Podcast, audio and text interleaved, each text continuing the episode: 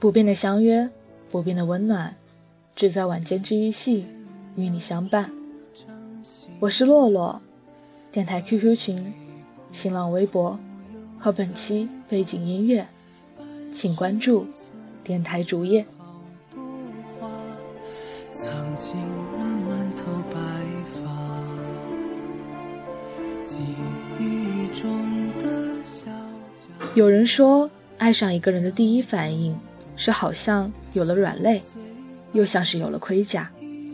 那时我想，那一直爱着我的父母是什么感觉呢？突然间明白了，父母从某种意义上就是我的软肋和盔甲，他们永远是支撑着我的力量，也是世上最能牵动我心的两个人。生而养你一辈，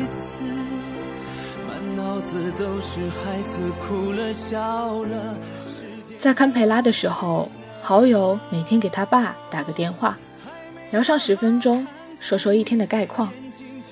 有时候我觉得这样没有必要，有时候又很羡慕他和他爸有很多话可说。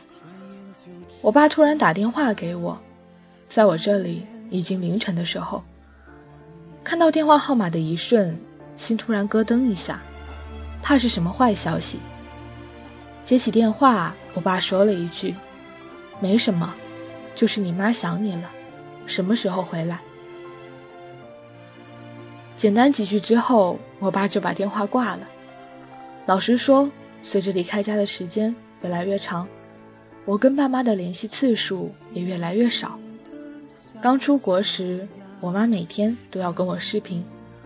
现在我妈在 QQ 上也差不多1个月找我一次，不知道是越来越独立，还是已经到了和父母的那个分水岭。最近和爸妈的交流越来越少。还没好好感受年轻就老了，生儿养女一辈。我妈从来不会像她朋友一样给自己的儿子时不时来段肉麻到死的话，我爸也很少给我打电话，只有1个月1-2次在我的 QQ 上没头没脑的留句话。从小到大，我和我爸妈的相处方式就是这样，话不多，没那么多的交流，一起旅行的次数也只有小时候的那几次。回国那阵子一起吃饭的时候，偶尔我妈会讲讲我小时候的事情，说有一次我7岁了，我妈对我说：“我7岁了，可以自己出去玩了。”然后我就在中午偷偷地溜出家，跑到我妈的单位去找她，结果我迷路了。我奶奶急得满世界找我，我妈下班之后差点没后悔死对我说这句话。后来我妈收到她同事的电话，说我在我妈单位。这件事情如果不是我妈提起来，我已经完全不记得了。在我妈说这件事的时候，我看到我奶奶在一旁偷偷地抹眼泪。把我所有大大的事情都吹进风里，我为我将对你撒的谎先跟你道歉，当你发现黑白不是那么的分明。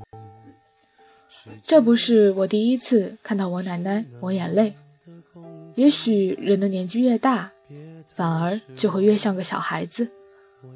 我奶奶买了一个新东西，就会像小孩子一样开心半天，还偷偷藏起来，又忍不住窃喜。我印象里只见过我奶奶抹过3次眼泪，都是因为我。一次是在我出国的时候，我进海关之前回头看了一眼，看到我奶奶在偷偷哭。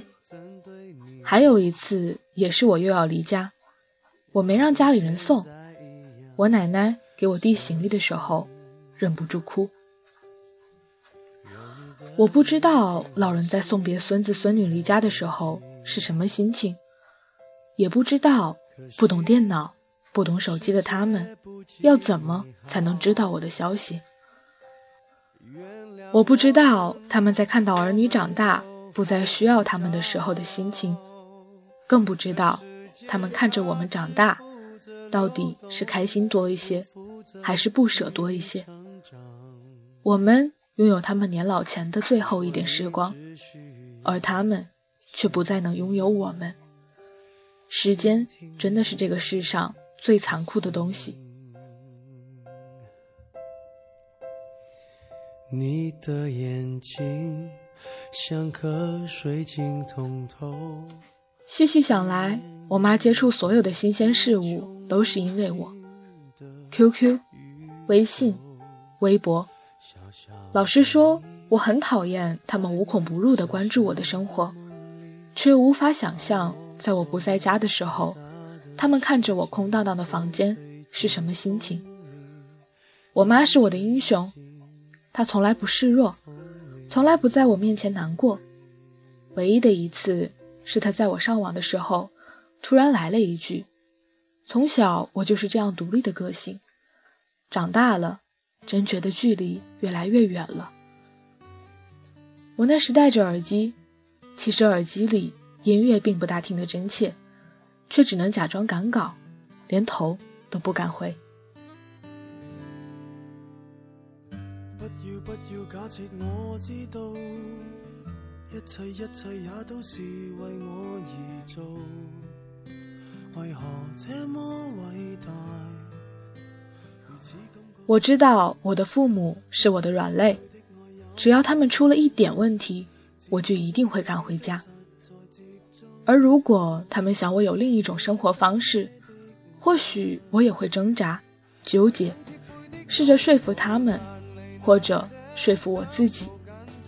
在一个人20多岁的时候，自己的理想和父母之间的冲突在某种程度上无法调和，然而我知道他们只是想看到我的决心，而他们是我的盔甲。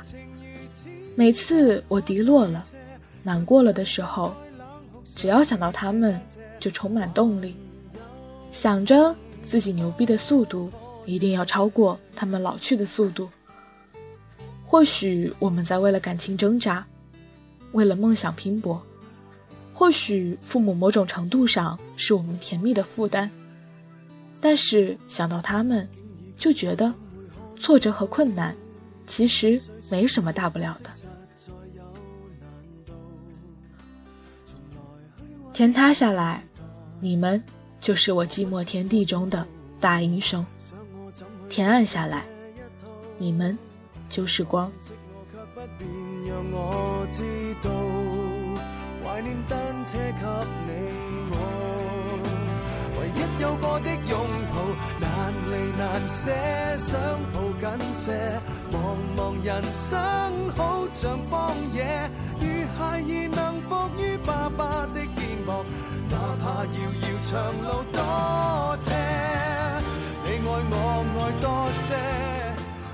软肋和盔甲，容颜一老，时光一散，希望每一位长颈鹿都能记得，晚间治愈系会一直在这里伴你温暖入梦乡。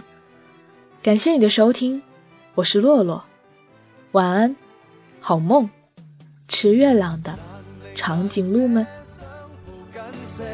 茫茫人生好像荒野，如孩儿能伏于爸爸的肩膊，谁要下车？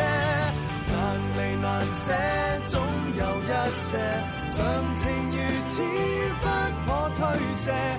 任世间怨我坏，可知我知。